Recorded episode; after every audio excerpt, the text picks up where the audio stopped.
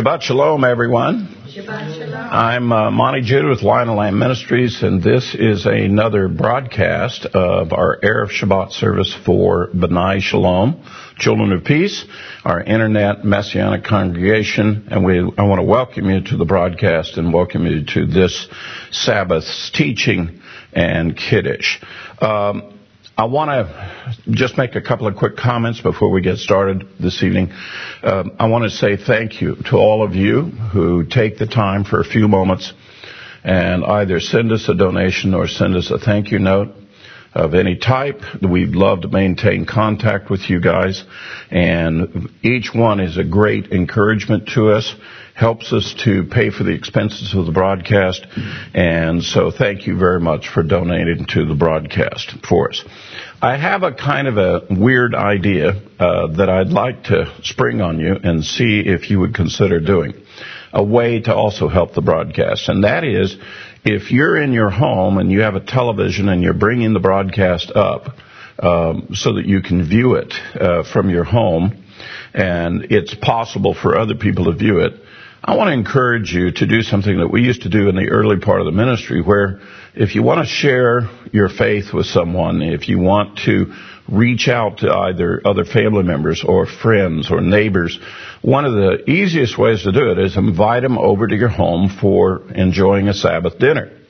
And then you can put the broadcast on, and then they can enjoy Kiddush with you, and they can enjoy uh, the broadcasts and the weeklings Sabbath teachings. We have found this to be a very effective way for Messianics to share their faith with others, and I want to encourage you with the idea that maybe you could do that uh, with uh, in your home, in your area, and use the broadcast for that purpose.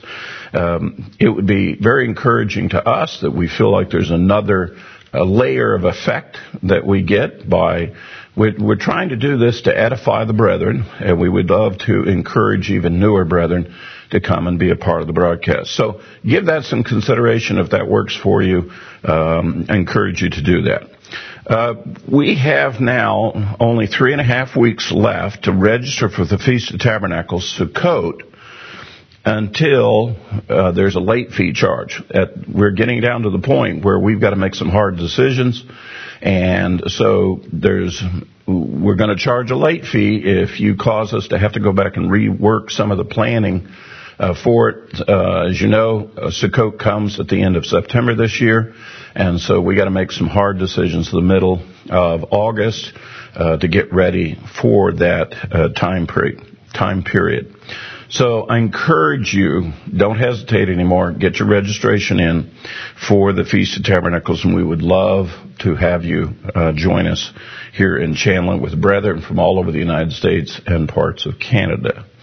All right, those are announcements for this Shabbat. And so Shabbat Shalom, and let's go right to Kiddush. Shabbat Shalom. We're the Judah family, and welcome to our home. Please join us as we usher in the Sabbath.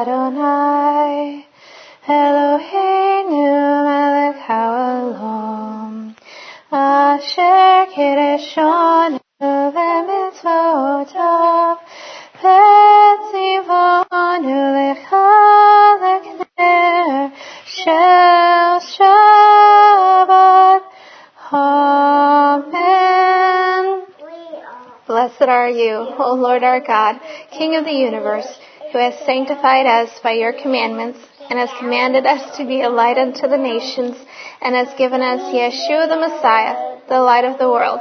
Amen. Amen. Now the Kiddush, the blessing over the cup. Baruch Adonai Eloheinu melech haolam borei pri hagafen Amen. Blessed art thou, O Lord our God, King of the universe, who creates the fruit of the vine. Amen.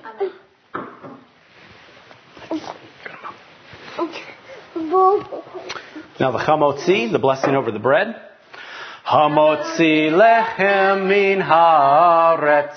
We give thanks to God for bread. Our voices rise in song together as our joyful prayer is said. Baruch atah Adonai Eloheinu melech haolam hamotzi lechem min haaretz.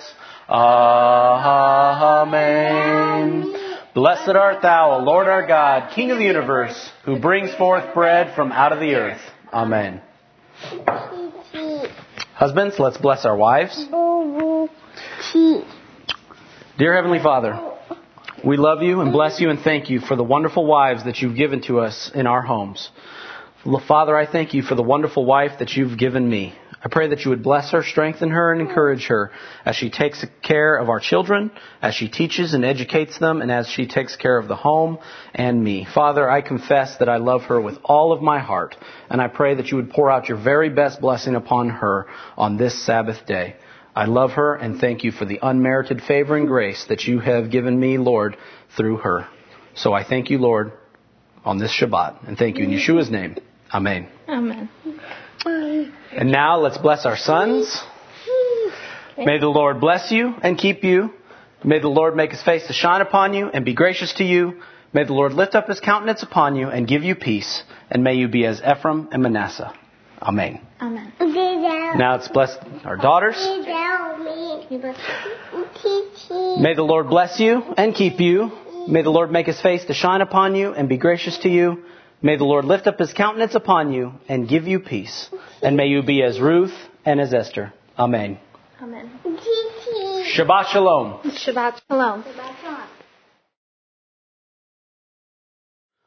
Bachu et Adonai hamvorach.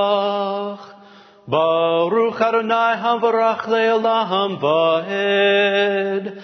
Bless the Lord who is to be praised. Blessed be the Lord who is praised for all eternity. Amen. And now the Micha Mocha. Micha Mocha. Ba'elim Adonai. Micha Mocha. Nedar B'chodesh Nora Techilot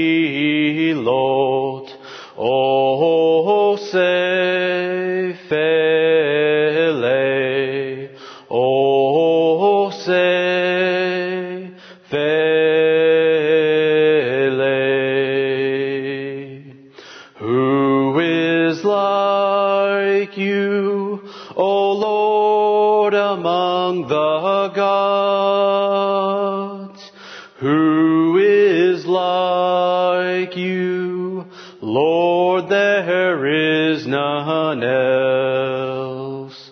You are awesome in praise, doing wonders, O Lord. Who is like you, O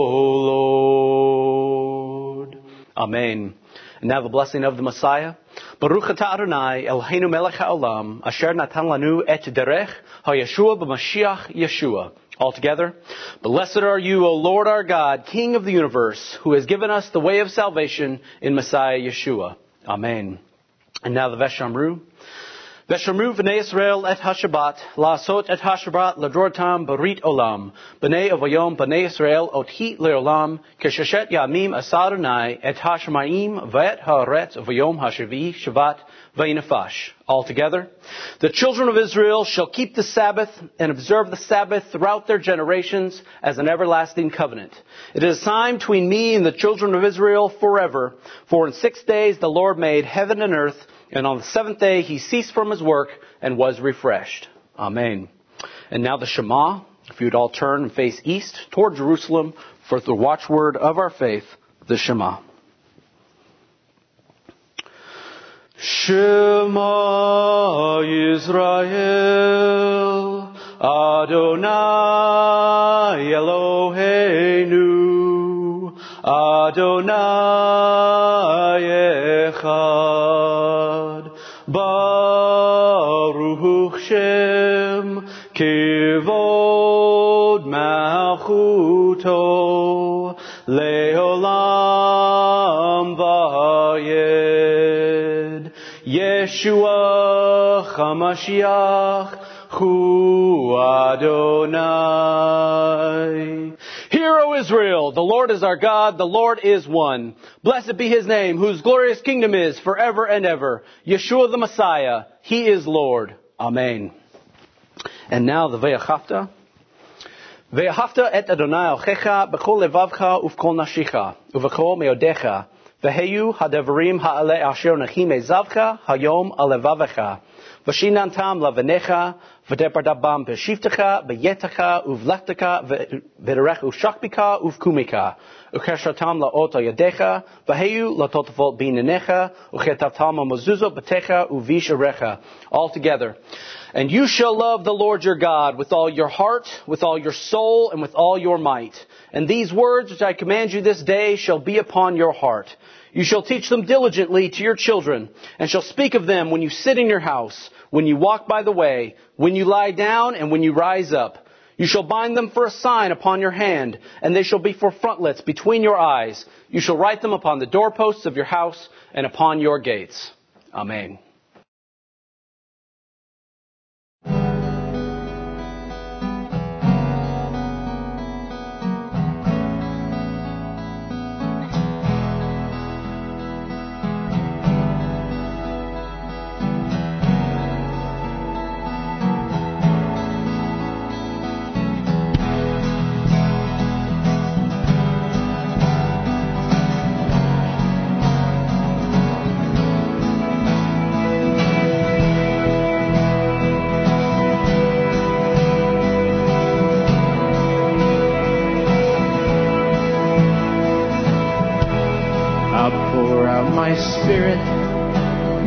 Sons and daughters will prophesy.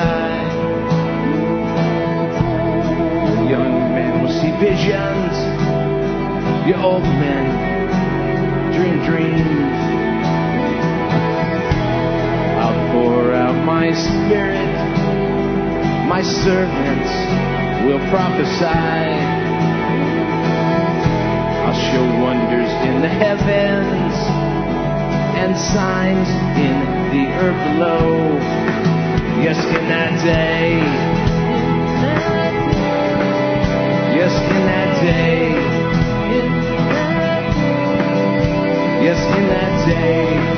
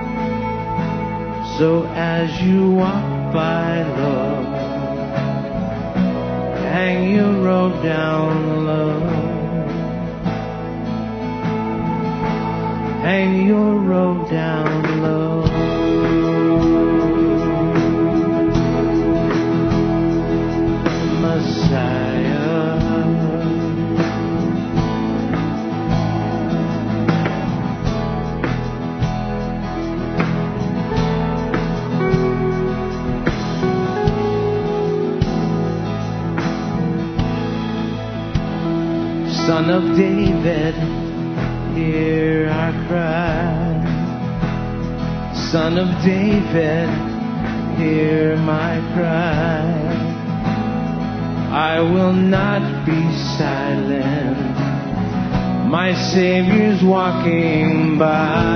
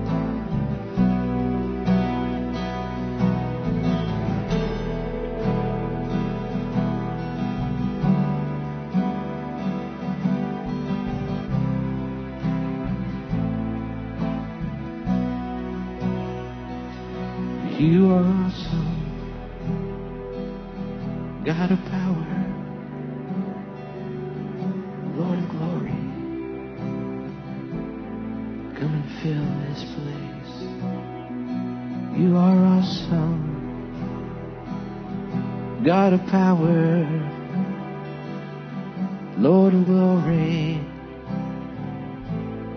Come and fill this place. You are awesome. Ki mitzion tetzet ora. Ki mitzion tetzet ora. Murvar Adonai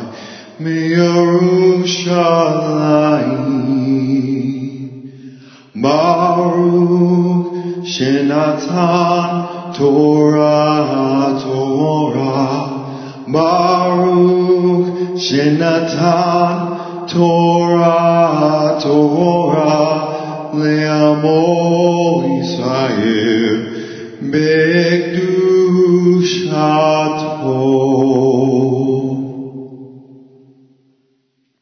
Shabbat Shalom.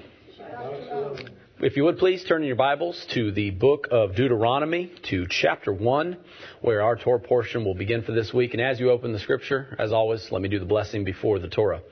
Baruch atah Adonai Eloheinu melech haolam, asher bachar banu mikol ha'amim, venatan lanu et Torato. Baruch atah Adonai noten ha'torah ha'amen. Blessed are you, O Lord our God, King of the universe, who has chosen us from among all peoples and has given us your Torah. Blessed are you, O Lord, giver of the Torah. Amen. Our Torah portion for this week is entitled Devarim, which is the first portion in the book of Deuteronomy. In, in the Hebrew, the book is entitled Devarim, which means words. Comes from the first verse of chapter 1 where it says, These are the words which Moses spoke to all Israel on this side of the Jordan. This is the start of the last book, the fifth book of Moses in our Torah cycle. Um, what this book contains is a repetition of the law and all the commandments that have been given to Moses, that Moses wrote down in a single book, in a single volume. And then he is reading these words to the children of Israel before they cross over the Jordan into the promised land. This is the second generation. The first generation that left Egypt has died off, and this is the next generation of Israelites that are allowed to now get ready to go into the promised land. This, like I said, this uh, book is a repetition of the law. In fact, the, the name, the English, uh, Greek name for the book, Deuteronomy, literally means second law, which basically the, the law has been repeated and written again. It specifically, that comes from Deuteronomy chapter 17, verse 18, where it talks about the command to a king when a new king rises up. The king is commanded to write down a copy of the law so that whoever becomes the ruler of the land, that he knows the ins and outs of the law, the law of Moses, the Torah, the commandments, so that he can be a righteous ruler of his people. And that's where we get this idea that this is a second law. This book is very interesting because it will repeat for us some of the stories that we have heard in our throughout our Torah cycle already. It will recount the stories of when they left Egypt and when they came to Mount Sinai and the things that they heard and the commandments that they heard and all of those things. In some cases in the book of Deuteronomy, we have additional details to those events. We have additional things that maybe we didn't read that were going on that were not detailed in the previous passages, but here we get another layer to the story. Sometimes a little bit more details. One of the, the first uh, best examples of that is the idea that when the children of Israel wanted to send spies into the land to spy out the land before going into the promised land. Of course, we know the story. The spies came back with a bad report children of Israel rejected the land. If you read that passage back in Numbers, as it reads, it says that the Lord commanded Moses, send for yourself men spies. It looks like the Lord commanded it. But we have the details here in Deuteronomy chapter 1, starting at verse uh, 19, where it says that they came to, uh, they came to Moses, the people came to Moses and says, we should send out the spies. And it sounded like a good idea at the time, and then Moses went to the Lord, and the Lord then said, send for yourself. So if you read Numbers, it might look like it's the Lord's idea. If you read Deuteronomy, you have the additional detail, the additional conversations that says, no, that idea actually was the children of Israel's idea to send that recon unit, to send those spies, and obviously that was maybe a bad idea. We have those details there, and there are some details like that in the book of Deuteronomy that uh, don't appear in the other passages, that then we can learn and glean more out of those stories. So eh, we might repeat stories and ideas that we've already covered, but then that, this repetition of it will actually kind of sear it into our memory more so that we might learn those principles better, maybe if we hear it in a different way. This is a common teaching tac- tactic that teachers use when it comes to repetition and cementing an idea into one to, into a student. Um, and we have that same example here by sometimes covering material we've already covered before. Let me start by just giving a brief outline of what is in this Torah portion, the passages that we will read.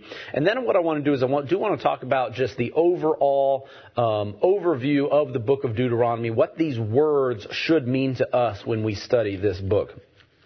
As I said, the, Moses is speaking to the children of Israel, and he begins recounting history, things that have already taken place. He talks about this in verse 9. He talks about how he appointed leaders among them. And, and the passage that continues on, how we chose leaders from among the people so that when I communicated words to you, that you could hear those words. I would tell the leaders, the captains of tens, hundreds, thousands, then they would go and tell those that are under them so that this is how communication worked in the camp.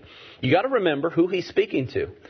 This generation that he's speaking to on the opposite side of the Jordan, some of these people did not leave Egypt. They were born in the, in the wilderness. Uh, it was only the ones who were under the age of 20 that were to see the promised land that were still alive in this generation. Then those were the ones, anyone under the age of 20 at that time, 38 years ago or so, those were the ones that left Egypt but also got to go into the promised land. Everybody younger than that, everybody younger than the age of about 40 was born in the wilderness that was hearing these words. So sometimes we have to recount, we have to teach that next generation what the previous generation experienced. We have to give them a history lesson because they didn't experience it. They didn't see it. There are people that were hearing these words that did not hear the voice of God from Mount Sinai, did not hear the Ten Commandments booming from the mountain. And so obviously what an amazing blessing it was for those that were there to hear it, and they could be the ones that would teach the youngers and say, had you been there, that booming voice, and they just they would have to imagine it. The older would have to teach the younger in this process, and that's one of the other reasons why we have this repetition and this history lesson here that Moses is giving to the children of Israel. Also interesting when he's talking, it says in this passage he's talking to all Israel, not just the sons of Israel, but all Israel. I love that phrase here, just here in verse 1, that where it talks about almost like that phrase and that description of Israel exists outside of time. That's just the sons of Israel. Oh, okay, those were the ones who were born, and those were the ones that left Egypt. But when you're saying he's talking to all Israel, well, if I say today, I'm talking to all Israel. There's all the generations and everyone past, present, future, that this covenant that is being confirmed here in these words by Moses is to all Israel and even exists outside of time. The history lesson continues on how Israel refused to enter into the land. The bad report came, and they did not believe God. They did not follow these things. And, and what reads for the first couple of chapters of this book is a little bit of a rebuke by Moses and says, Your fathers did this. This generation, you did this. You rejected the land and you did this. You know, God told you to do this and you did this instead. And so this whole thing starts with almost like, like a warning, because this history lesson isn't necessarily the most positive one for the sons of Israel. These are all the mistakes that they made when they rejected the promised land and the penalties and the, and the punishment that came. And then you spent all these years in the wilderness. And the reason why you spent the years in the wilderness was because your fathers rejected the promised land. All of these things. It's, it is timely that every time that this uh, uh, Torah portion comes up, that it is as we approach the ninth of Av, which is one of the, the days of fasting, one of the things where, where you go and, and, you fast before the Lord, where the punishments of God came upon the sons of Israel. It's believed on that date that that was when the spies came back with the bad report. It's believed on that date that both temples were destroyed on that date. And so this whole time, as we approach the ninth of Av and as we approach also Yom Kippur, Day of Atonement, sometimes we are, it's right at the right time of the year for us to be reminded of of, you know what, we make mistakes sometimes. We've made mistakes, punishments have come, and some, and, and, we need to make sure that at least at some point in the year, we're having a refresh on the mistakes that we've made so that we know what we're doing when we go into a time of repentance. When we go into the month of Elul, when we are to reflect upon ourselves and the mistakes that we've made and to humble ourselves before the Lord, it's a great time and it's very timely to hear these lessons of rebuke and the mistakes that we've made as we approach that season. Like I said, the story continues on giving just det- detailed history of what happened uh, all the way going through the latter years of going through the wilderness. We have additional details on when the king of Sihon was defeated and the king of Og, and these were these other kingdoms that the children of Israel um, conquered and destroyed as they came to approach the land where they're standing today. And we get some additional detail that's that's fascinating when you actually go in and read it. When it says that we defeated these kingdoms, okay, the the uh, kingdom of Og, um, the um, the king of there. When you get the description here, it talks about that kingdom as being giants. That this was a kingdom of giants, and then even when it describes um, Og, the king of Bashan who they conquered, who they defeated. You have this interesting detail here. If you go all the way to Deuteronomy 3 at verse 11, it describes his bed that this king slept in. And it was an iron bed, made of iron, made of strength, and its length and its size was nine cubits in length and four cubits wide, which, which converted would be 13 and a half feet long and six feet wide. It's like two king size beds stacked, you know, top to bottom was the size of this guy's bed. And this guy was a giant. Now, as we read before in the passage, hey, we took down some kingdoms here. They were in our way. God blessed us. We went and conquered them. When it's all said and done and you look at the, some of the additional detail, this was a miracle that the children of Israel conquered and defeated these guys. There were giants in the land. They were huge. They were strong. They were powerful. This whole idea of David versus Goliath, that didn't start with the Philistines and a little shepherd boy throwing some rocks. It started back here at the children of Israel when they were told by God to move through the wilderness, to go to this place, to defeat this kingdom because they came against them. The children of Israel have a history of defeating giants this is an encouragement to us that it's like that, that, that when God has commanded us to do something and to go and to travel, even if something seems insurmountable, God gives us the ability and creates a miracle so that we can defeat giants that might be standing in our way. If you remember the complaint of the children of Israel after they sent in the spies and what, their, what was their fear with the bad report when it came back? It says, oh, there's giants in the land and they will swallow us whole and they will, and our children will be killed, you know, if we were to go and try to enter into the land, that we'd be defeated and our children would die.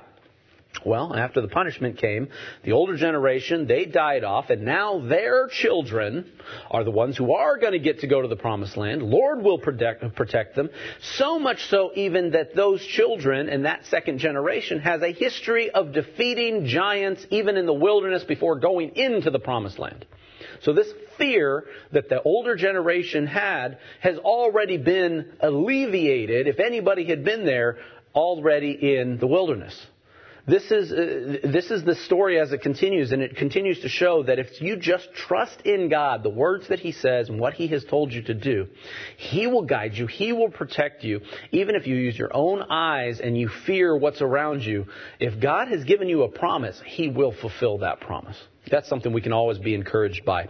The last uh, verse of our Torah portion is Deuteronomy 3, um, verse 21 and 22. It says this, speaking to Joshua, I commanded Joshua at this time saying, Your eyes have seen all the Lord your God has done to these two kings, so I, the Lord, will do all the, do to all the kingdoms through which you pass.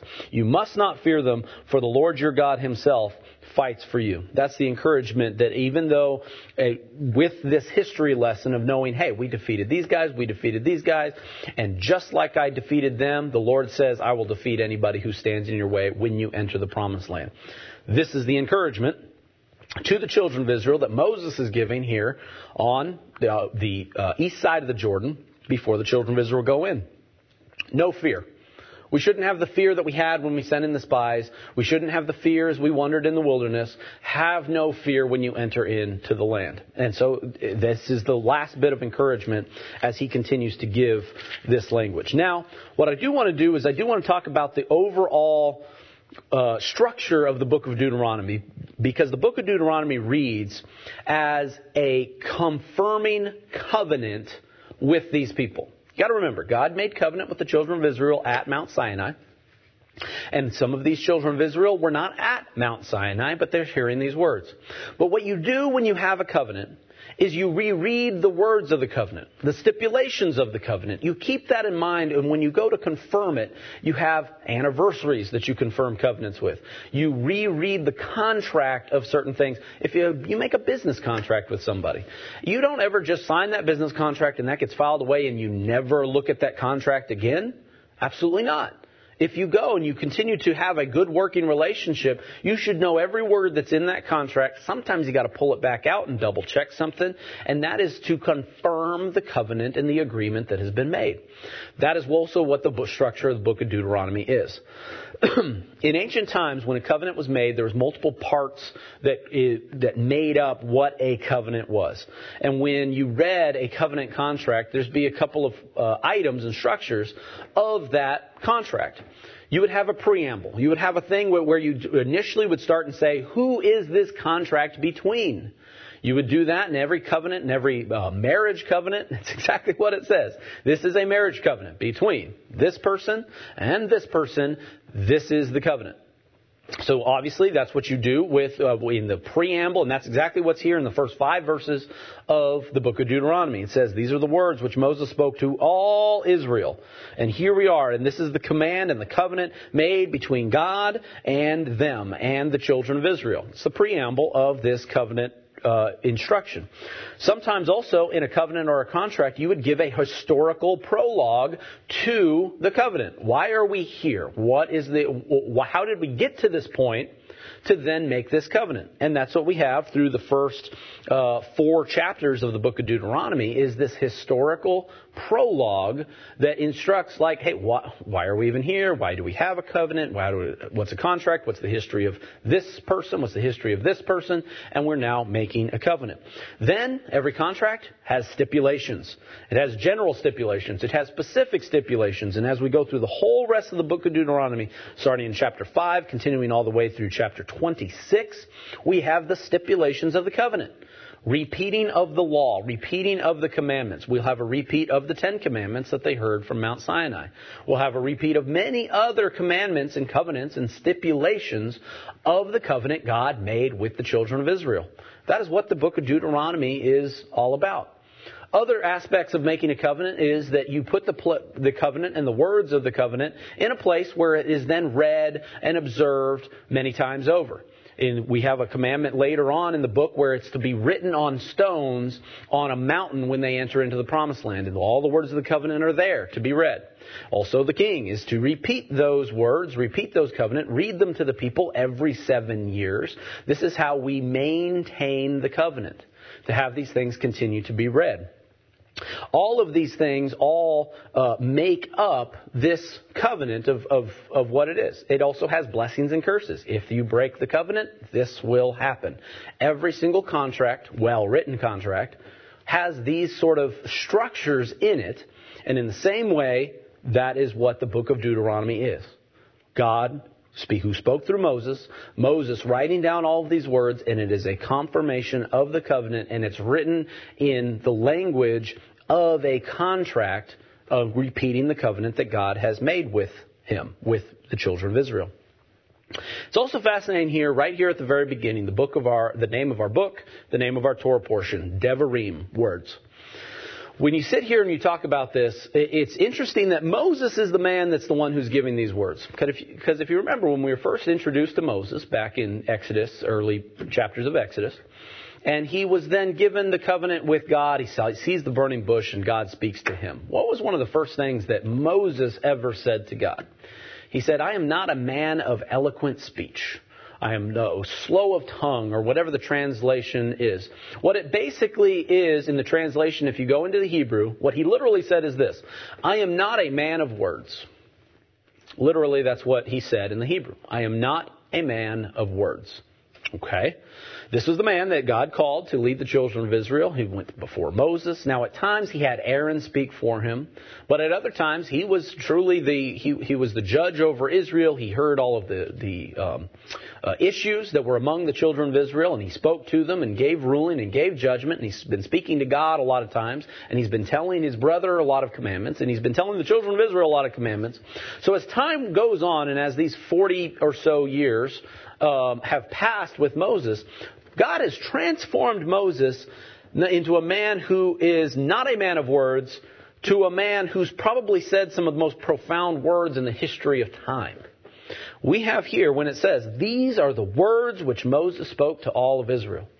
God has used Moses, who might have started out as a man not of words, and has become a man who speaks and is a prophet of God who speaks the word of God.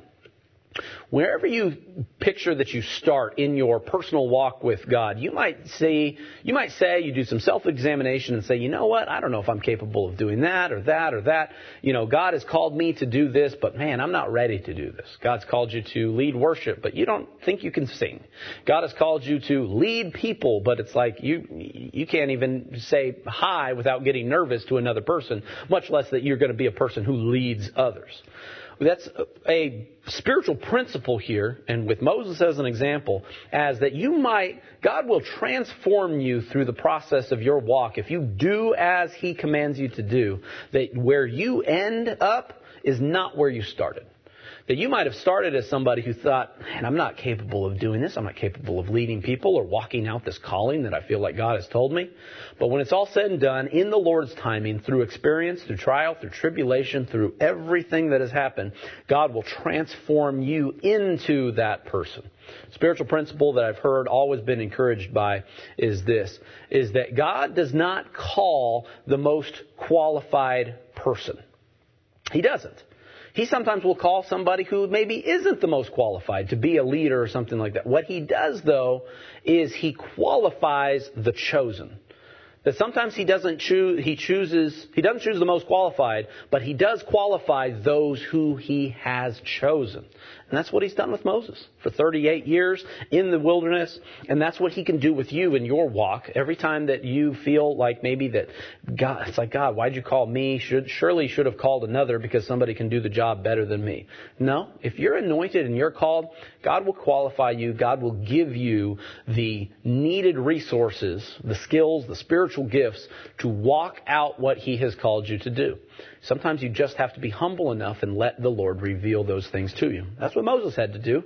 It was probably pretty hard for him for those 38 years, but when it's all said and done, standing on this mountain before he's about to die, he doesn't get to enter the promised land, but all he is is a man of words at this point in time when he didn't start that way. So where we have these this title, Devarim words, we can talk about what is the power of words. What do, what do words really mean? I always find it interesting that we have books in the Torah. We have Exodus, which is Shemot. We have the book of names. We have the book of Numbers. Technically, it's the book of Bamidbar in the wilderness, but we call it Numbers. So we have a book about names. We have a book about numbers. We also have a book about words. And words also in the Hebrew means things. And so we kind of are covering the whole gamut of, of various ideas and concepts with the instruction of Torah names, numbers, words, all of these things. We pretty much got the got the whole gamut of ideas covered here. Devarim is the plural of the Hebrew word devar or dabar because it has the bet in it. I always look, love looking at the Hebrew letter and the meanings of that. It comes, it's made up of a dalet, a bet, and a resh. And what that can be considered as is the resh is one's head, for the head of person. And so the door is a, the dalet is a door, something is opened up and revealed, and the bet is a house or an encasement. And so it's like when you hear words, it's almost like somebody's brain, their mind, in their head that is encased. It's like a door is opened and somebody gets to reveal reveal their mind to you. That's a perfect example of what words are. When somebody speaks from their mind, speaks from their heart, they're revealing something to you, something that they have inside their head. Suddenly it becomes something, becomes a substance that you can, you can learn from, you can hear, and then you can obtain, and then that can mean something to you.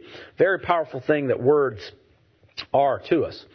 Other scriptures talk about great things when it comes to these words. Um, if you go to uh, Proverbs chapter 18, it talks many times about the power of the power of the tongue and all the things that we speak. Um, if you go to Proverbs 18, uh, verse 21, death and life are in the power of the tongue, and those who love it will eat its fruit. It's amazing the words that we speak and things that we say, the impact that those words can have on others. Both death and life are in the power of the tongue. We can speak good, we can speak evil. And so the words that we say, whatever we open up from our minds that God has given to us, we should always keep that in mind. it's also in James chapter 3 that talks about how the, the, the tongue of man is like a fire that can't be tamed and, and all these things. And there's a great deal of warning there um, in, in James chapter 3 that talks about the, the the power of the tongue and that we surely that we should not use the same tongue that curses uh, our brethren to also bless the Lord. For in the same way that salt water doesn't come from a freshwater spring, that we should always be mindful of the words that we say, making sure that they are to, that our words should be sweet.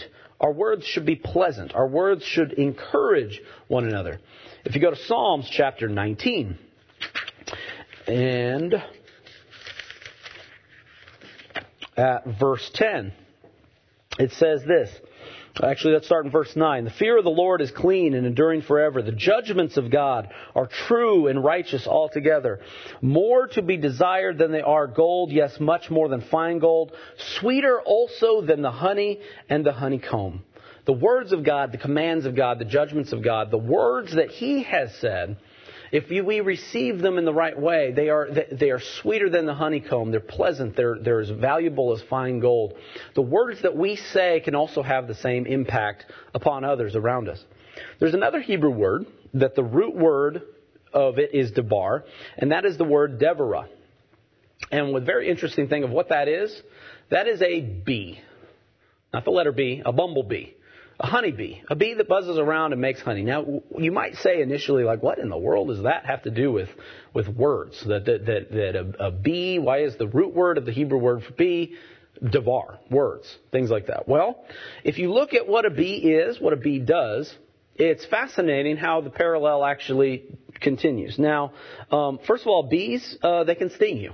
That's one thing that we, when you see a bee, you kind of run from a bee when you see a bee buzzing around you because it can harm you, it can sting you. In the same way that any words that we speak can sting someone else. We can harm somebody else with the words that we say. Even the smallest, simplest word, insult, name that we call, we, we, can, we can seriously harm our fellow brethren with even a single word. In the same way that a bee that sometimes, and, and that, that hurts. You want to avoid that at the same time. Bees also, they produce honey. They produce one of the sweet natu- sweetest natural substances that we can obtain, that we can eat, that we can consume, in the same way that the words that we say can be so sweet, so pleasant, can nourish somebody and put a smile on somebody's face. Just like a big piece of bread with some honey slapped on it. Honey and peanut butter is kind of one of my go-tos. Honey is one of those things that put a smile on somebody's face and it's so sweet, so pleasant. The words that you say to somebody else can be the exact same thing that you give a blessing of words of encouragement, words of, of a compliment, or a blessing upon them, or to pray for somebody. It's amazing that that's what it can do. A bee also, very interesting, is also the most common insect that is one of the pollinating insects of the animal kingdom. They go from flower to flower, and they go and they pick up uh, pollen from one flower to another, and then they go to another one, and then carrying that pollen, it then allows for another flower to be pollinated. And what that truly does, and the main aspect of where that works, is in the growing of fruit. The fruit often comes and grows off of a tree or a plant, and it comes and grows out of a bloom or a flower. And then a fruit in certain species will not produce fruit unless somebody has pollinated, unless a creature has come, a butterfly or a bee has come along, gone into that flower and pollinated it, and been the one that carried the needed resource for fruit to be produced. We can start to make the spiritual parallel with this that when we speak and we say our words, often what we do is we're carrying the words of somebody else, something else that we've heard, something else that we've been taught or educated and has put, been put upon our heart. And we go and we carry that to somebody else. Now, if it's a good fruit, if it's a good word, then when we carry that and those words carry on to somebody else, fruit is produced. Good fruit, sweet fruit, fruit that, that nourishes somebody else. That's what fruit does when it says that we're, we are to produce good fruit, spiritual fruit, fruits of the Spirit, all of those things. It's to be a benefit to others, to be a blessing, to, to actually spiritually nourish somebody. And so if that's what we do with our words, then we are just like a wonderful honeybee that goes around and continues to pollinate and, and to, to spread the word, the good news to one another so that good fruit can be produced. That is what we should do with our words. That is exactly what we should do. In fact, if we are not sharing the words and the, and the concepts and the teachings that we have learned over time, even from the simplest education of arithmetic all the way up through spiritual principles that we learn through the Bible. If we are not passing that along to another, then it's as if it's as if a bee was there ready to pollinate another plant, but he never did, and so we didn't get any fruit. Would nothing happen? And one of the things is you look at it. Also, bees are dying off. They're starting to become an endangered species even in our modern day. And if we're starting to remove that, that is a work of the enemy, whatever it is and whatever is causing that, that they would remove that ability to produce more fruit. It's the same thing we have going on in our modern day and any sort of instance or any sort of thing that would get in our way in our day to day lives for us to share the words and the concepts and to teach a younger generation the same words and teachings that we learned ourselves. If we can, if I were the enemy, I would try to cut off the lines of communication. I would make it to so that words aren't even heard that maybe only words that ever are, are communicated, sometimes maybe they're only read, that they're only the, what you read in a book or read on a computer screen, and you never actually hear the words. They never actually penetrate your heart and soul. You have to read them with your own eyes. You got to remember, our eyes can be deceiving. When you're talking about nonverbal communication, you look at something and we misinterpret everything. You can read, and you can't read into the tone of somebody on a text message. You can say, Why are you so mad? It's like, I'm not mad. I was just texting. And it's like, you can't read into that. What you have to do is you have to have true, real communication with somebody, hearing the words. If I was the enemy and I wanted to stop God's plan, of, of communicating His covenant, His words, the gospel, the good news, then I would remove the communication. I would remove the lines of communication where nobody ever hears anything. People don't go to church anymore, don't go to their congregations, don't ever hear audibly out of the voice of a pastor or a friend or a loved one or anybody would have their best interest in mind, and let's remove that communication. Let's do everything via text, email. It starts and it, it continues that way. This is the work of the enemy in the same way that bees are dying off is in the same way that words are coming off of, are, are not reaching the people that they need to hear. Our book here, like I said, is all about this older generation teaching the younger generation the promise of God's promises. God's promises of His covenant that He made with their forefathers, and that covenant is for you as well. And I'm going to confirm that covenant. I'm going to give you anniversaries and memorials and seasons to celebrate the covenant and the good news and the blessing and the message of hope and all of those things. If that is not read if these things are not communicated, then it's as if every pop- the entire bee population dies off, and let's see if anybody can get any good fruit then. That's what we're dealing with here in the modern day. That's what we need to be encouraged. That's why when we get here to these Torah portions and we get to these words, we have to read these words. We have to speak these words. We have to speak them to our neighbor, to our brother, to our children, teaching them those things. And we can't just hand them a book and say, here, read this. You can't just hand them an, a, a tablet with an educational game and hope that they learn everything they're supposed to learn. We have to go in and we've got to get back to maybe back to a fundamental conservative ideal mindset where we go and we speak life into people. And not just let the, everything else in the world around us communicate all of those things to us. We must speak life. It must come off of our lips and it must audibly go into the ears of another person. That is how fruit is produced. It's good spiritual fruit that encourages us, uplifts us, and all of those things. Let us keep that in mind as we go through these words and as we reconfirm this covenant that God made with the children of Israel as we go through the next several weeks of Torah portions going through. We'll be repeating some of these commandments. And may these words penetrate us to know the promises that God has given to us and all the commandments that He gave through Moses, who through a humble man who then taught through the children of Israel, and that through the testimony of Israel and through our father Abraham, all the families of the earth may be blessed, and may Israel be a light to the nations and the example for all of us to follow as we go, and may we always remember to share the words that we have heard before the Word of God. Amen? Heavenly Father, we come before you on this Sabbath day. We thank you, Lord, for your teaching, for your instruction, Lord. We thank you, Lord, as we start the book of Deuteronomy, Lord, and as we re- reconfirm this covenant. Father, I pray for every person who might be studying the Torah at this time, who might be hearing this teaching or others, Lord, that they would read and look at these words and remember the covenant. May we reconfirm the covenant that we that you have made with us and with our forefathers. Many of us, Lord, we were not standing on Mount Sinai. We did not hear the voice of God. But this book that we read here today of Moses giving his final uh, declaration, his the final testament to renew this covenant, Lord, the people who he wrote this book for, Lord, also didn't hear the voice at the mountain. So let these words penetrate us, Lord. Let these words in this book exist outside of time and minister uh, minister to us in our modern day, in our day to day lives, encouraging us, strengthening us, Lord, and may we always walk uprightly before you, knowing the good news, the good word, and may we always share that good news and that good word with those that need it, making disciples of the nations. So, Father, we love you, bless you, and thank you on this Sabbath day. We thank you in Yeshua's name. Amen. The blessing after the Torah.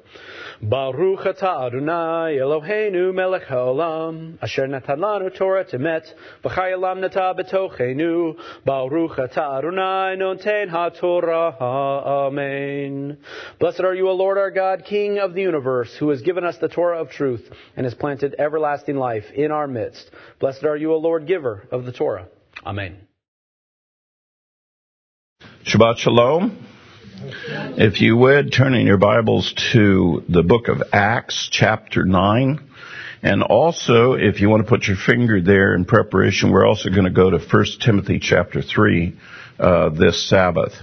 This is the Sabbath of Devarim, of words, the beginning of the book of Deuteronomy, as we call it.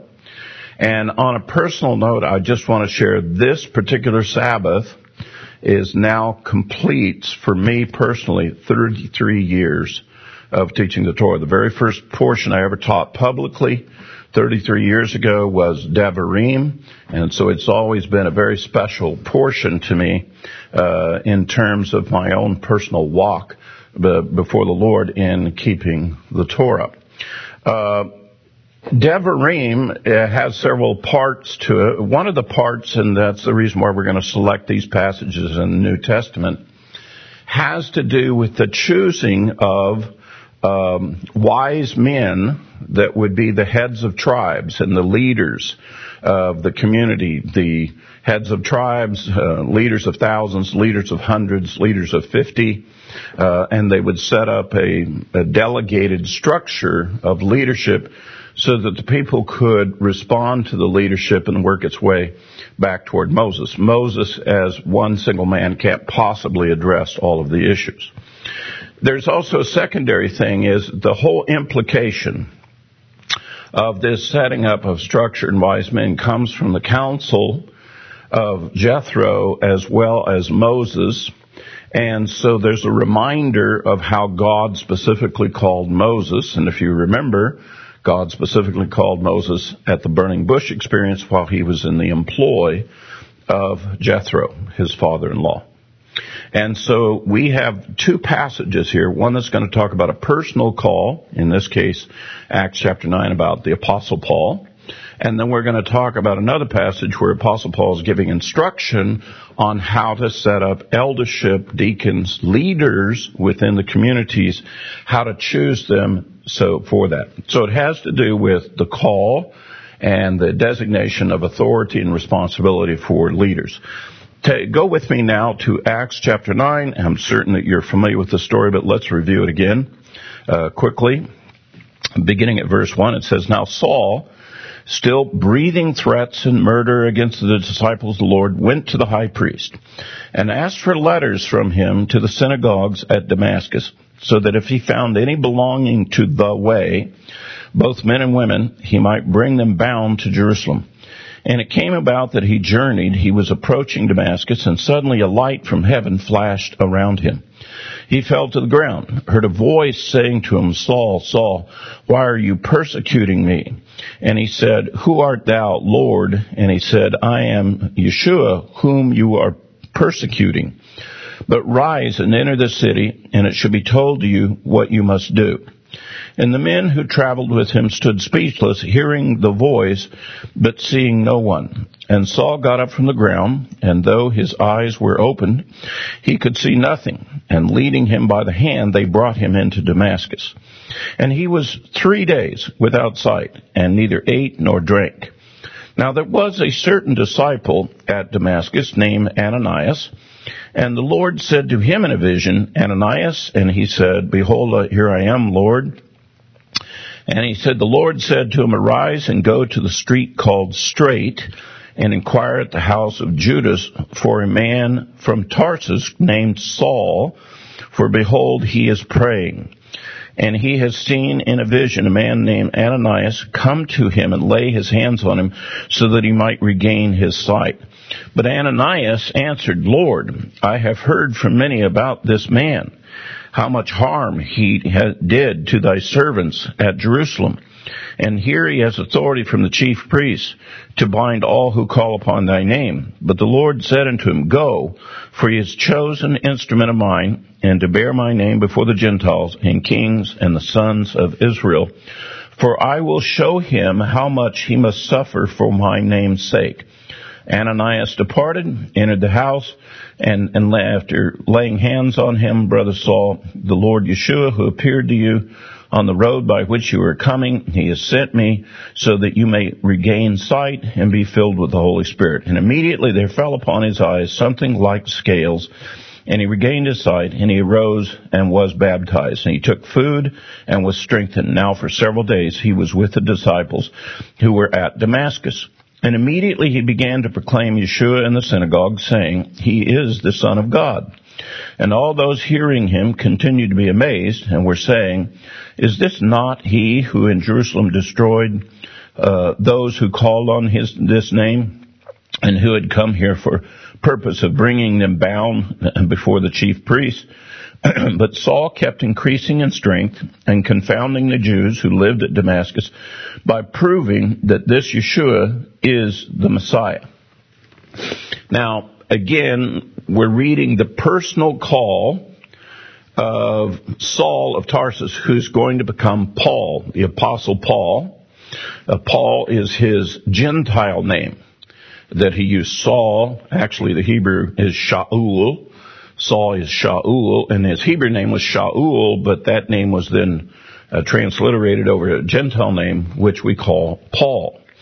And it gives us the testimony of how Shaul, Saul, was before he was confronted by the Lord.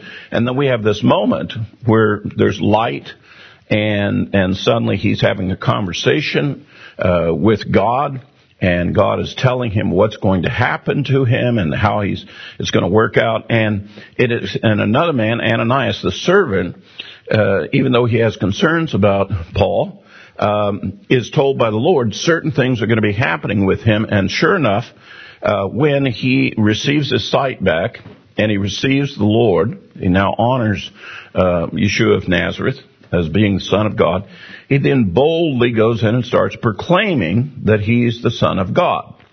And of course, others are wondering what in the world's going on. We always heard this other thing about this man. And it says, and I love this verse here, it says, verse 22, but Shaul kept increasing in strength and confounding the Jews who lived at, at Damascus by proving that this Yeshua is the Messiah. Um, the parallels in the in the ancient stories, of course, Moses' own experience of going to the burning bush. God actually physically talks to him, calls him to a particular task to go back to Egypt and to go to deliver his brethren. In the same way, Paul is going to be asked to go into the communities and share the faith not only with his own brethren, but also with the Gentiles wherever he will be sent. That all men will be called now to the Messiah uh, through through his ministry and through his effort. Paul was a very scholarly man. In fact, part of his testimony is he was a Pharisee, that he was a disciple of Gamaliel, and by the way, to be a disciple of Gamaliel was like the pinnacle of training for the Pharisees. And just just to get trained by Gamaliel, just to get him to take you under his wing and teaching, you had to have committed um, the the Torah, memorization wise, to your heart before the age of thirteen. I mean, you had to know what the Torah said. So you didn't have to go to a scroll and look what the Torah says. You knew what the Torah said. And you would carry on with your instruction and so forth on the basis of that.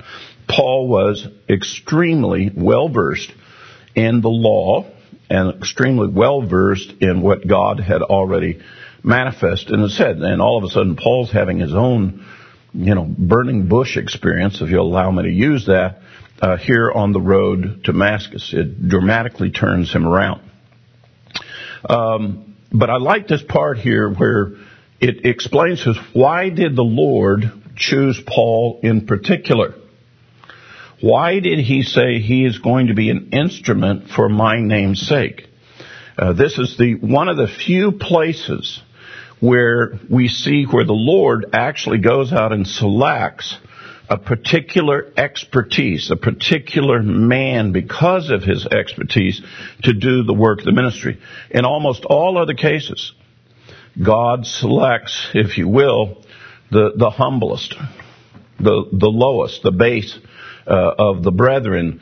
Uh, Moses had a speech impediment. And he, you know, couldn't really speak very well. He had to use his brother Aaron to be able to speak for him um, and things like that. Uh, David was the youngest of the brothers.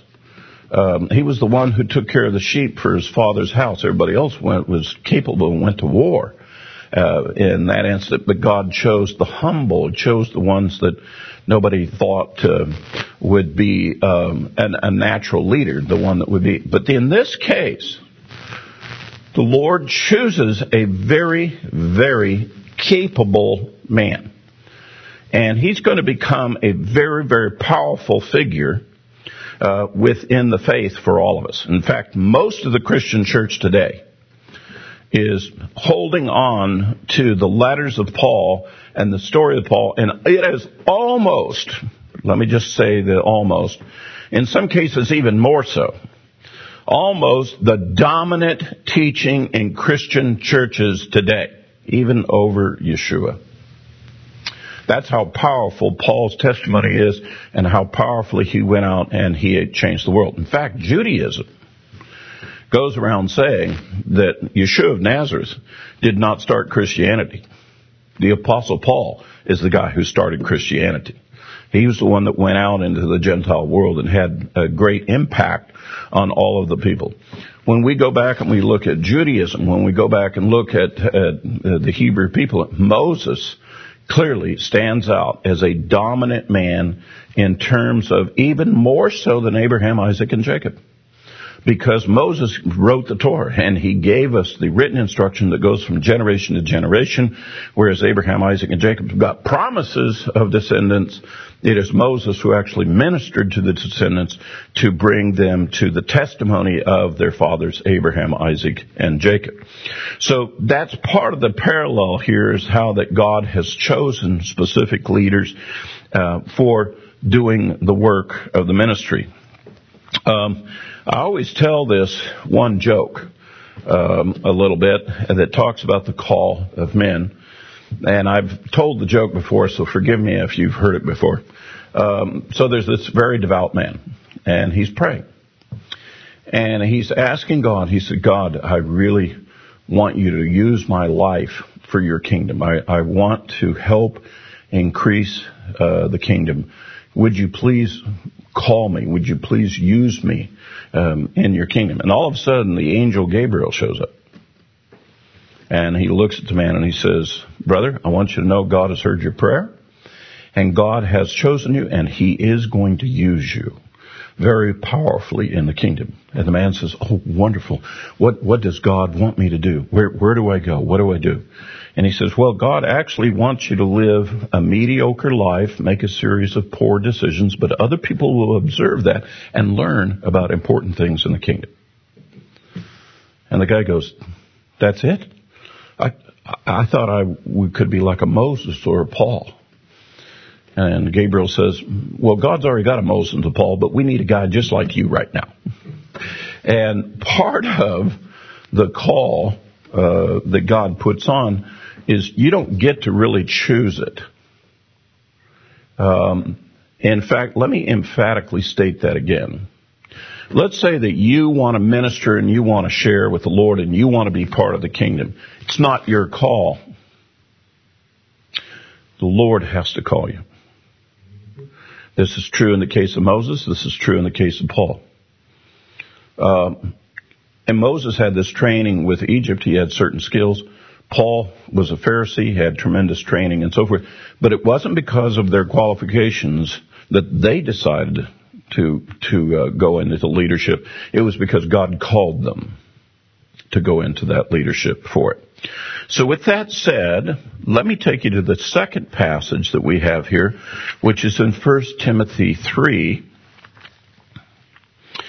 And part of our portion in Devarim is where Moses was instructed to, to, to choose wise and discerning men to help in the leadership because Moses was confessing that he can't bear the whole burden of leading the whole nation. So uh, Moses was instructed to choose wise and discerning men who could be the heads of tribes, who could be the you know the head of thousands of, of hundreds and fifties and and so forth. And what we have here is Paul giving the instruction to in the various communities where he's gone and ministered in different collections of brethren have, have emerged now as followers of Yeshua.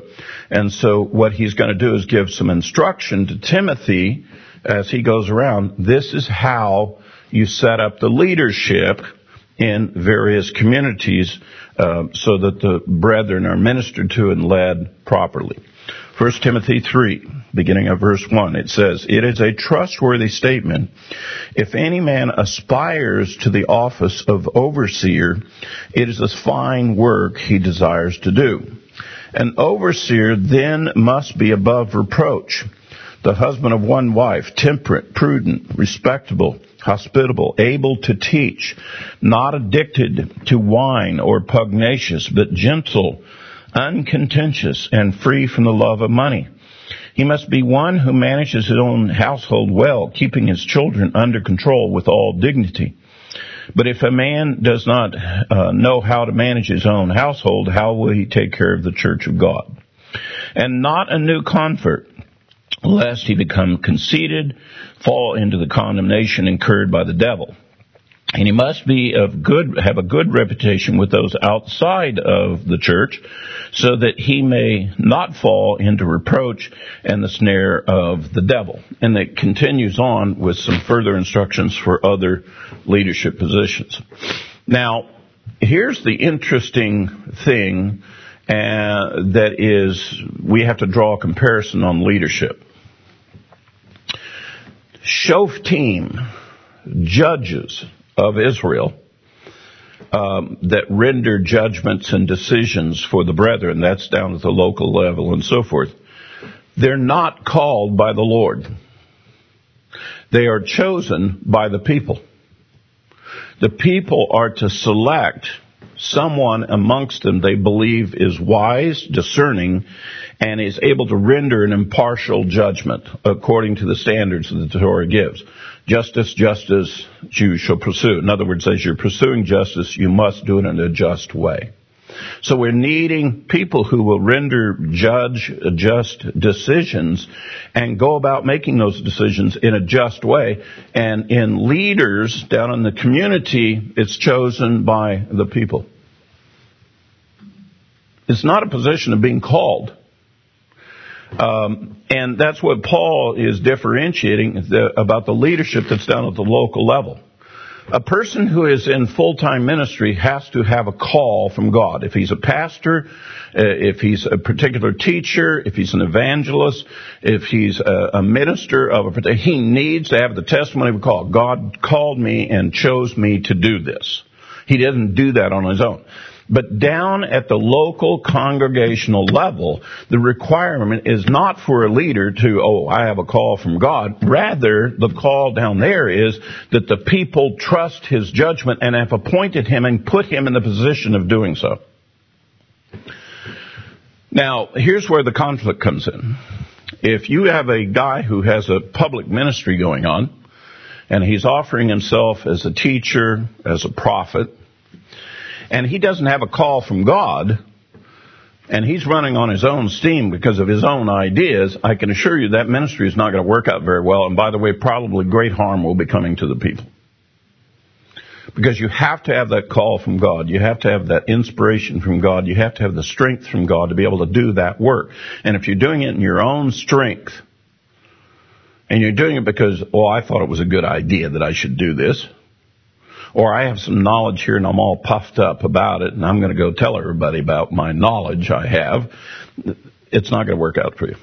And it's not going to work out well for the kingdom. However, down at the local level, you need to have people who have already demonstrated leadership skills so that just like uh, his own house has been led well, that, that the congregational family, it too can be led well.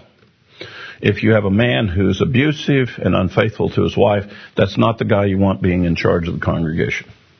That's kind of how simple it works. I want to go through a couple of the specific criteria here.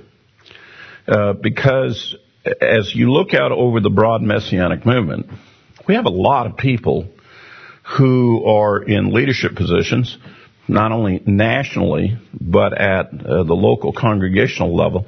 And you have to ask yourself, well, how did they get that position and, and what is the anointing and the authority they have? And let me just tell you that at the leadership, top leadership position, it better be not because of your superior knowledge. It better not be because you had a bunch of people who agreed to do this with you. It, it, it better not be based on your strength and your ideas. Eh, it better be that your testimony is God got a hold of me, He spoke to me, He led me, He inspired me, and I'm doing this for the Lord.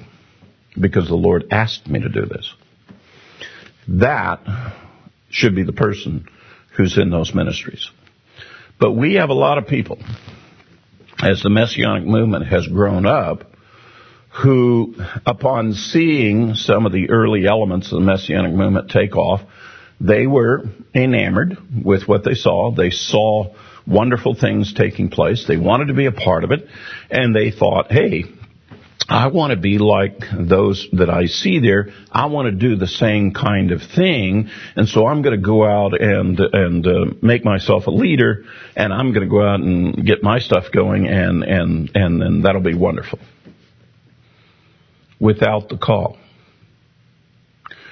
without the burning bush experience, without the light on the road to Damascus and whatever else way that God may reach down there and touch you and speak to you and say, this is what I want you to do. In my own testimony, I always knew as a young man that there was a day coming when I knew that the Lord would put me in a ministry. Uh, exactly how I knew that was it was just it, it just made sense to me as a young man, and and I just had a sense that this this is going to be happening. It's going to happen sometime. I didn't know when. I didn't know how it would happen. And from that day, I went on to have a a career in the military. Then I went into aerospace engineering. Had uh, a bunch of years in that, and then suddenly there was one morning where I was standing in my office and I uh, happened to look down the window and I saw the mist and the fog uh, going through the trees and down into the parking lot where my car was parked. And I just heard the voice of the Lord say, now I'm going to do something different with you, Monty. Okay. You know, just simple, straightforward. And sure enough, he moved me out of that location and he brought me, interestingly enough, to Oklahoma. Now, what struck me about that was that many years ago, as a young man, I had felt the compunction very specifically that I should pray for the brethren in Oklahoma. Now, at the time, I'm living in Colorado, and there's all kinds of things going on all around. But for some reason, the Lord said, pray for the people in Oklahoma. Pray for the disciples and the brethren there. And, all, and I did. And that would seem to be the end of it. And all of a sudden, here I am. I'm going to Oklahoma. And it hits me, I'm going to be part of the answer of the prayer I made to the Lord. The Lord's going to use me somehow for the brethren in Oklahoma uh, because I had earlier prayed for them. I see. I get this connectivity. You know how I knew it was going to be in ministry. I pray for the place where I'm go. The Lord tells me we're going to do something different now. You know I'm on this journey, this spiritual journey, and um, and then while I'm here, um, then the Lord says to me, there's an occasion uh, early on where the Lord says, um, the different thing is you're now going to go to work for me. And the Lord worked it out uh, that the task that I was on, the job I was on, I got my notice that it was ending and I was not going to be needing the company. And I said, well, the Lord's orchestrating that. He's worked that out perfectly.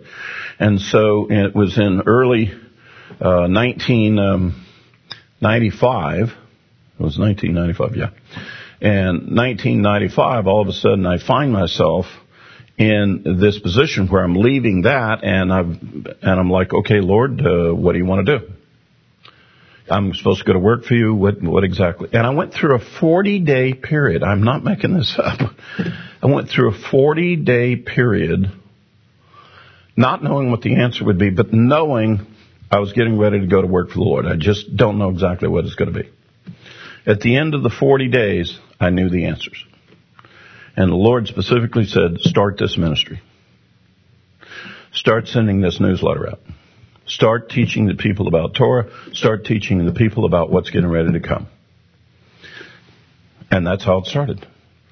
And I've had my moments of where the Lord has spoken direct to me in His Spirit. I've heard His voice before. So I have no doubt in all of the years that I've been operating now that I'm doing something that the Lord told me to do, not something that I thought of that I should do. Now, I had done a lot of study. You know, I studied the Bible as a younger man uh, quite uh, strongly.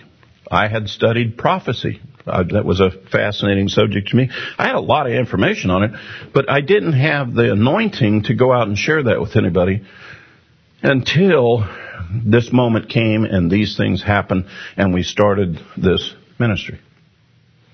And that has sustained me throughout the years of this ministry, more than 22 years being this ministry, knowing that the Lord called me to do it.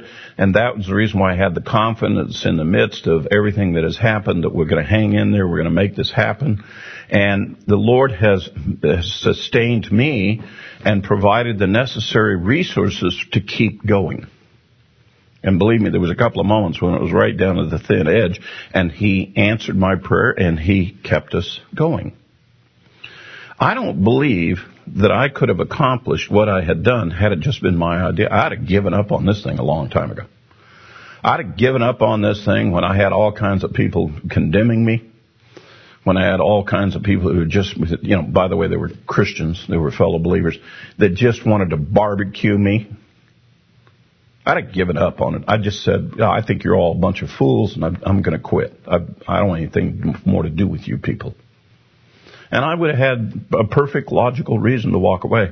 Only the Lord said I couldn't walk away because I wasn't working for them and their approval. I was working for Him and His approval.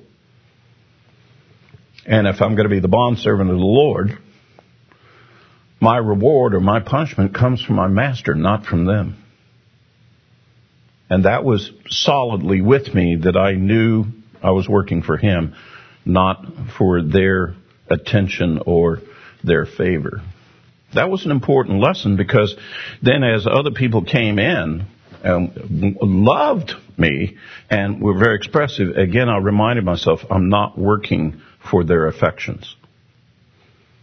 And I wouldn't allow their affections to stir me. I, hey, I'm appreciative of all of it but I work for the Lord.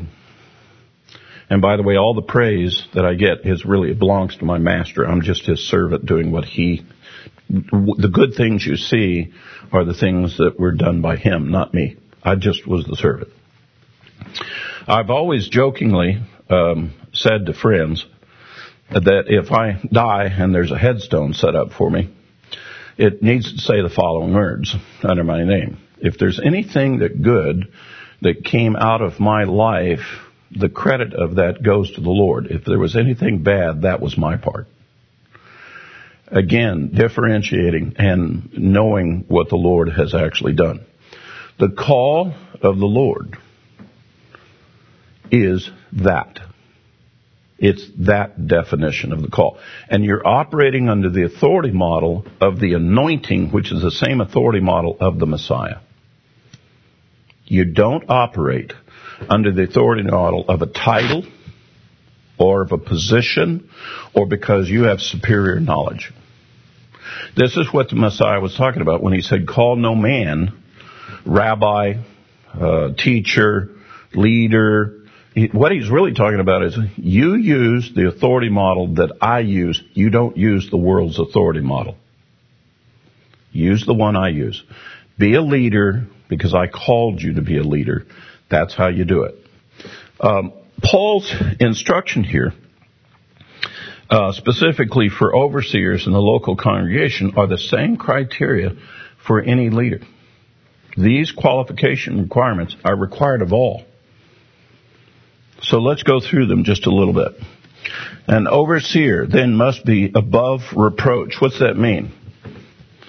That means that he can't be known as a sinner. He can't, he can't have an issue in his life that is dominating his personality and his uh, thing where he is a, known as a sinner. There's no reproach uh, from it. Uh, the husband of one wife, and that I really believe that what that's referring to is the issue of polygamy. Um, you can have multiple wives in your life, but you need to have one at a time when it comes to being an overseer in ministry. If you have multiple wives, you're too busy taking care of that. You ain't got time to come and take care of the congregation. And so I think what Paul's really referring to is uh, avoiding polygamy. Uh, by the way, the church has taught that as, oh, you can't have, be divorced. That's what they've done with that. Temperate well, I think you'll kind of understand what temperate is about, is you're kind of level-headed, uh, in, in not only in happy times, but in sad times, in angry times, you, you're temperate. Prudent, with respectable, that there's enough air about you, enough presence about you, that people automatically give you a certain measure of respect. Hosp- hospitable. You have to be gracious to guests, gracious to strangers that come in. You have to be known for your being nice to people. Able to teach. You have to be able to have the skills to stand in front of the assembly of the congregation and offer instruction that comes from the Lord and comes from the scripture. You must be able to teach not addicted to wine or pugnacious. Addicted to wine would be uh, an alcoholic. If you're an alcoholic, you should be in no leadership position whatsoever. Pugnacious means I take a few drinks and I get angry. In other words, I, I want to fight. And by the way, there are certain people in this world, they get into alcohol, they have one or two drinks, and the next thing you know, they they want to get upset and they, they want to argue with people and they, they want to fight. And it's saying, not that kind of person. Can't have that.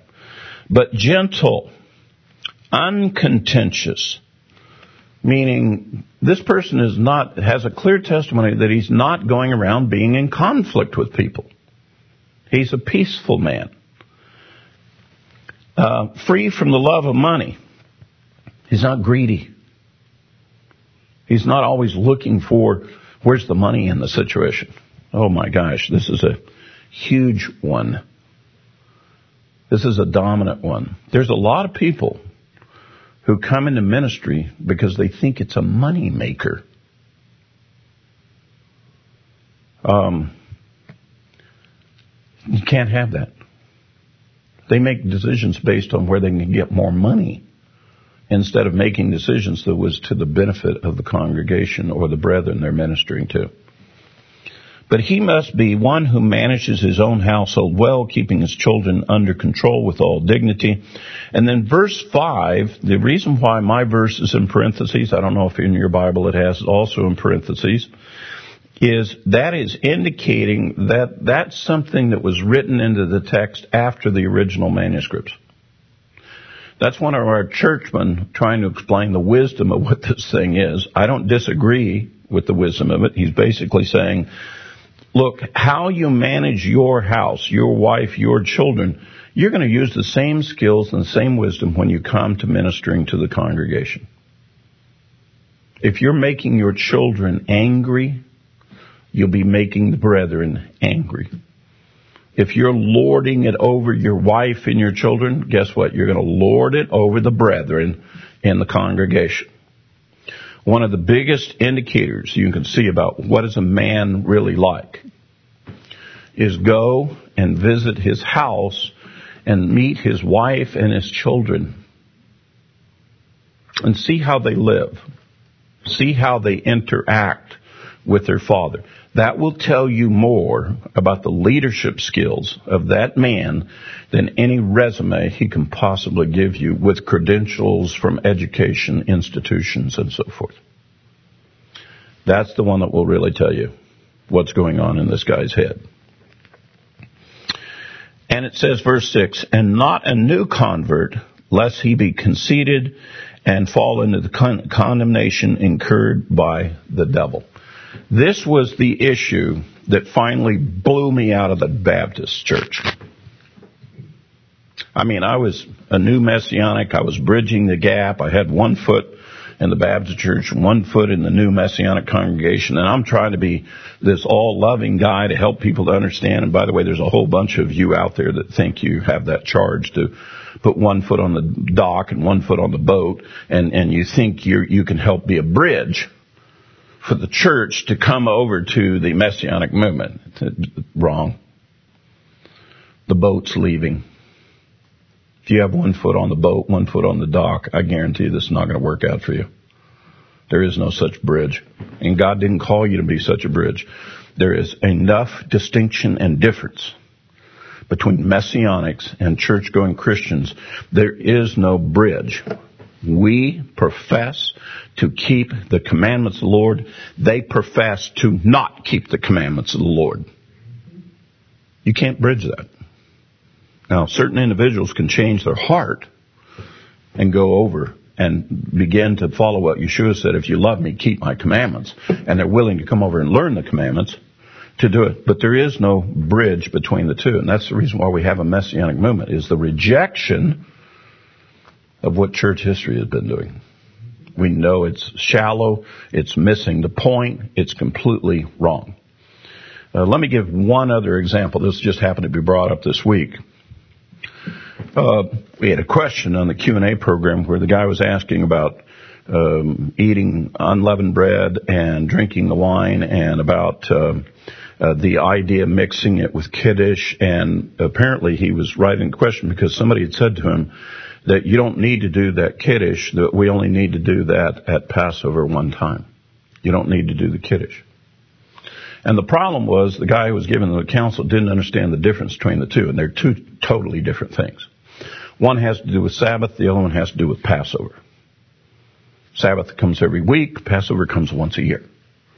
And Passover always calls for unleavened bread and um, kiddush, you know, you can have leavened bread, you know, for it.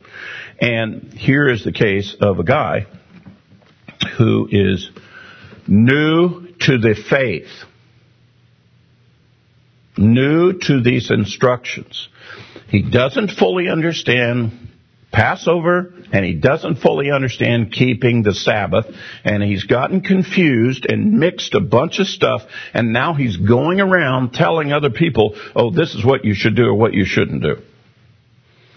And I've seen this in my ministry of 35 years being in the Messianic movement. I have seen this repeatedly done by new people coming in. And that's the reason why the scripture says you're not supposed to have someone in leadership within the assembly giving instruction and telling people what they should be doing that is a new convert that has just come new into this understanding and hasn't even been through a full Torah cycle yet.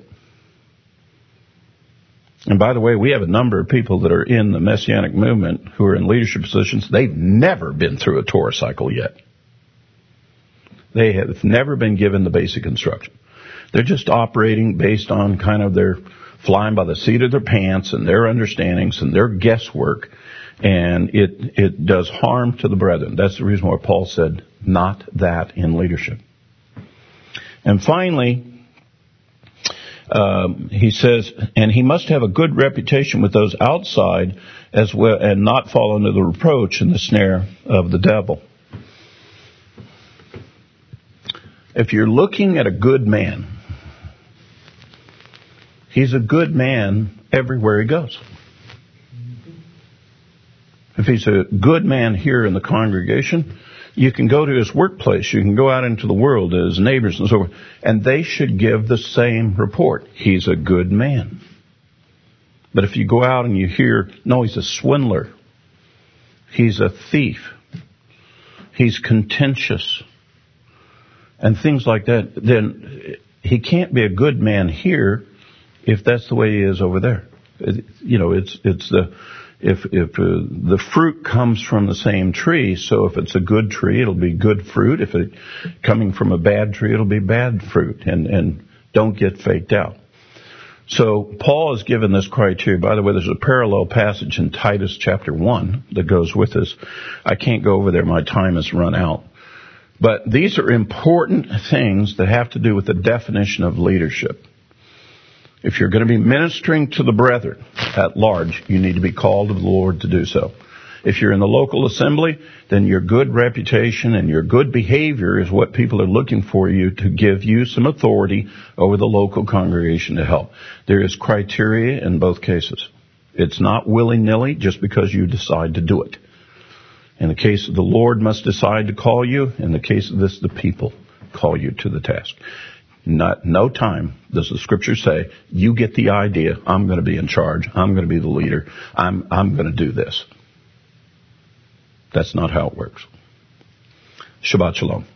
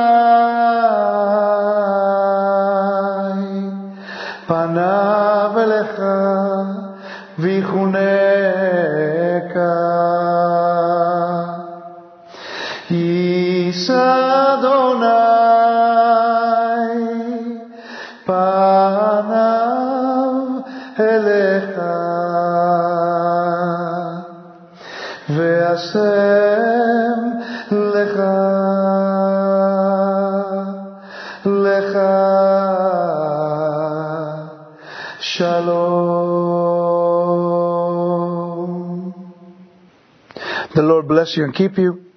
The Lord make his face shine upon you and be gracious to you. The Lord lift up his countenance upon you and give you peace. Sit on a Friday night, bringing peace into your home. Families will gather all around singing Shabbat Shalom. Everybody sing Shalom. Shalom.